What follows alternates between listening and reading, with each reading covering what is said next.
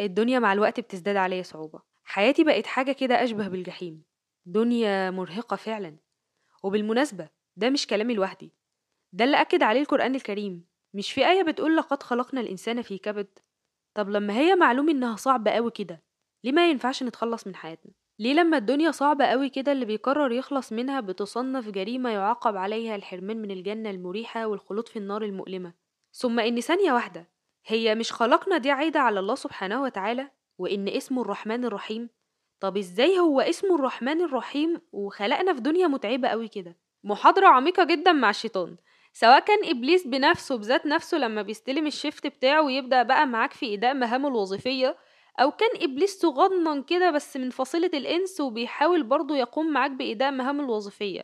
وخصوصا لو كنت مرهق نفسيا أو الدنيا ملطشة بقى معاك شوية. بس ده في الأول وفي الآخر هو إبليس. معذور. الراجل بيحاول يكون متقن في شغله. طبيعي جدا. بس اللي مش طبيعي إنك تكون واحد مسلم أو واحدة مسلمة ولحد النهاردة مقتنع إن التفسير البحت والحرفي لخلقنا الإنسان في كبد إنها بقى تعب ومشقة وإرهاق وبهدلة وجحيم وليلة سودا فوق دماغنا. إحنا عندنا الدين عودنا وربنا على المنطق. دايما بيقولك إن أنت لازم يحصل لك حالة اطمئنان واقتناع تام للعقل.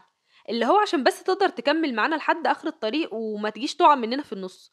وإن أنت أصلا مش هتعرف تتعامل مع عمه اباليسو ده غير لما تقتنع. ما طول ما أنت مش مقتنع هو هيعرف بقى يقوم باداء مهامه الوظيفية كويس قوي عليك. طب تعالوا نتكلم بالمنطق كده. الاتنين أصلا بيتعارضوا مع بعض. إزاي اسمه الرحمن الرحيم ويأكد عليك إن أنت قد إيه جاي الدنيا عشان تتبهدل بس؟ يبقى نفس المنطق اللي إحنا قاعدين بنتكلم بيه بيقولك إن أكيد في حاجة غلط من الاتنين.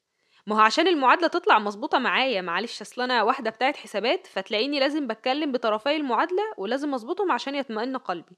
فبما إن العقل بيقول إن الاتنين أصلا بيتعارضوا مع بعض فهنا محتاجين بقى نظبط الكلام. محتاجين نساوي كفتين الميزان أو نظبط طرفي المعادلة زي ما بيقولوا.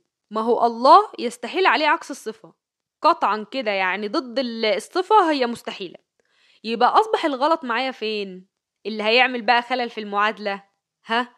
إن كبد دي المعنى الحرفي ليها والبحت ليها مش تعب وإرهاق ومشقة وبهدلة وطالع عينين اللي خلفونا. ما خلاص بقى يا ست آية زهقنالك قولنا بقى معناها إيه؟ المعنى إن الدنيا ليها سيستم ليها نظام تشغيل. ما هو أصل طبيعي ده اللي بيفتح دلوقتي سوبر ماركت يا جماعة بيبقى عامل له system عامل له إدارة عامل له نظام تشغيل وترتيب طبيعي عشان الدنيا تمشي. تيجي بقى لحد الدنيا لما نقولك إن ليها system ونظام تشغيل وشوية قواعد كده وكتالوج تشغيل عشان بس تقدر تتعامل معاها وتكمل رحلتك دي بسلام كده ومرتاح ساعتها ما بيعجبكش الكلام. فخد بقى الجملتين اللي هيفرقوا معاك ويبقوا نقطة محورية في حياتك زي ما حصل معايا. الدنيا اتخلقت على أساس إن كل شيء يجب أن يدفع ثمنه. الجملة دي إحنا محتاجين نعمل لها برواز ونحط منها في كل حتة كده بنروحها إن كل شيء يجب أن يدفع ثمنه. شوية قواعد بس إحنا محتاجين نعرفهم عن الدنيا ونفهمهم صح والحياة هتمشي معانا زي السكينة في الحلاوة زي ما بيقولوا. اللي هو يا نهار أبيض يعني معنى لقد خلقنا الإنسان في كبد. إن كل شيء في الدنيا يجب أن يدفع ثمنه؟ أيوة. بس لازم تكون فاهمه بقى إن ده عكس ال system بتاع الجنة تماما. ما هو زي ما الدنيا اتخلقت ب system تمشي عليه الجنة برضه هيبقى ليها system. الجنة بقى فيها إيه؟ لهم ما يشاءون فيها ولدينا مزيد. الآية دي لوحدها ممكن تقف بس عندها بقية حياتك قاعد بتتأمل فيها. اللي هو كل اللي انت عايزه ومن غير أي مجهود ومن غير أي حاجة منك وفي زيادة كمان. ما هو زي ما الدنيا اتخلقت ب system الجنة برضه ليها system هتشتغل عليه. فما ينفعش تقرر إن انت تعكس.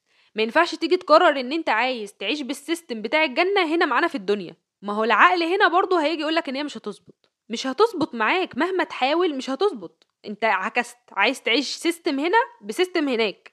يبقى مين اللي هيتعب معانا؟ انت. طب أنا عايز أسألكوا سؤال. هو ينفع تجيب الهدوم وتحطها على البوتاجاز وتقول هي ما بتتغسلش ليه؟ ما هو أصل الهدوم عمرها ما هتنضف. وهتفضل بقى عارف لو قعدت جنبها كده تولول وتندب حظك وتعيط جنبها يعني لخمس سنين قدام عمر ما البوتاجاز هيغسل الهدوم. صح ولا إيه؟ انت المسؤول عن نتيجة أي حاجة بتعملها. وعلى قد ما هتسعى إنها تكون مريحة على قد ما هتعيشها حياة وردية. وعلى قد بقى ما هتتخاذل وهتتواكل هتكون متعبة ومرهقة معاك. يعني بص أنت اللي بترسم أقدار نفسك ولا يظلم ربك أحدا. فأنت عشان تاكل أكلة كويسة وتعيش حياة كريمة أنت محتاج تشتغل طول الشهر. محتاج تصحى بدري وتركب مواصلات في الزحمة والحر والبرد عشان تلحق محاضرة 8 الصبح أو عشان توصل شغلك في ميعاده. محتاج تتعامل مع زمايلك اللي زي الزفت في الشغل ومع مديرك اللي انت مش طايقه. إلى حين بقى أن تستطيع الخروج من هذه البلدة الظالم أهلها. عشان تيجي آخر الشهر تقبض مرتبك وتقدر تاكل اللقمة. تقدر تعيش الحياة الكريمة. عشان تعيش حياة أسرية سعيدة أو حياة زوجية سعيدة أنت محتاج تتحمل مسؤولية. محتاج تبقى شخص أمين شوية ولا يلتفت إلى الشهوات الخارجية. محتاج تبقى رحيم وكريم وتخلق مودة في بيتك عشان تشوف أولاد طيبين. محتاجة تربي وتدي وقت وجهد واهتمام. محتاجة تزرعي قيم في أولادك عشان تبص تلاقي حاجة تفرح. انت قاعد بس شايف زميل ليك أو جار أو صاحب حياته أحسن وتعليمه أعلى بس مش شايف إن كان في أهل بتساند وبتتعب وبتسهر وبتتغرب وبتشتغل وتربي على مدار سنين طويلة عشان تخرجوا كده. ومن ثم هم بيكملوا من بعدهم المسيرة. هم آه اتولدوا لقيوا نفسهم في حياة كريمة ومتوفر لهم حياة كويسة وتعليم كويس بس لو دورت لسنين كتير ورا هتلاقي إن وراهم أهل قرروا إن الدنيا هي عبارة عن سعي واجتهاد وخدوا قرار إن إحنا لازم نعيش عيالنا في المستوى ده. فأنت برضو محتاج تتعب وتجتهد علشان تبص تلاقي أولادك في نفس المستوى اللي أنت قاعد بتبص لزمايلك فيه دلوقتي. أي حاجة حواليك في الدنيا دلوقتي أنت قاعد شايفها قد إيه إن هي الوضع فيها مريح ومستقر وجميل هي دفع تمنها. هي تعب عليها كتير قوي. الاستقرار والراحة اللي أنت شايفه ده هو كان وراها شخص تعب قوي عليها وكان مدرك لقوله تعالى وأن ليس للإنسان إلا ما سعى. فلقد خلقنا الإنسان في كبد في دين الإسلام في دين السلام والرحمة. لا تعني أنه مضطهد. لا تعني أبدا إن الرحمن جايبه الدنيا عشان يأذيه. مستحيل. لا تعني إن ربنا خلقه عشان يجيبه الدنيا عشان يحطه تحت ابتلاء وتحت حزن. لأ.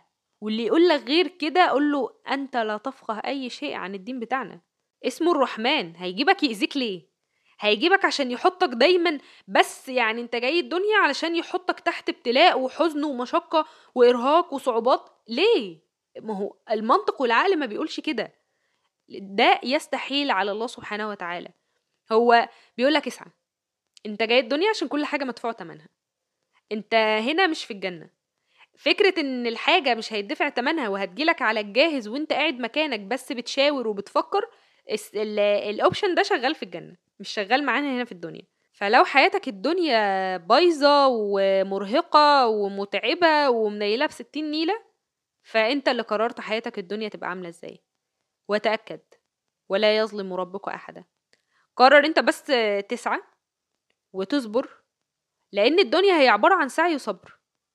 اسعى ولما تبدأ تسعى ما تبقاش عايز النتيجة تظهر لك من تاني يوم. قرر تسعى وشوف مع الوقت إيه اللي هيحصل لك.